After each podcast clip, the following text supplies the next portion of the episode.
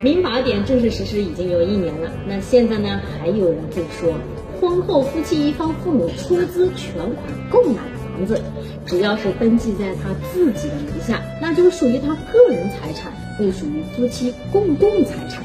注意了，法律已经改了，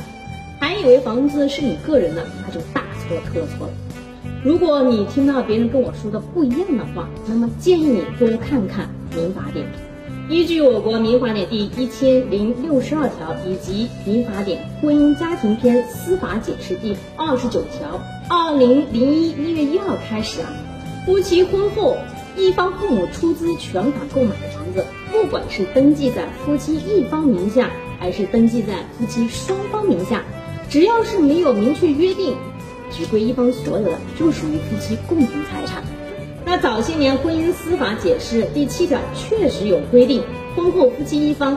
父母双方在买房时登记的时候啊，登记在个人子女名下呢，那就视为对子女单独赠与。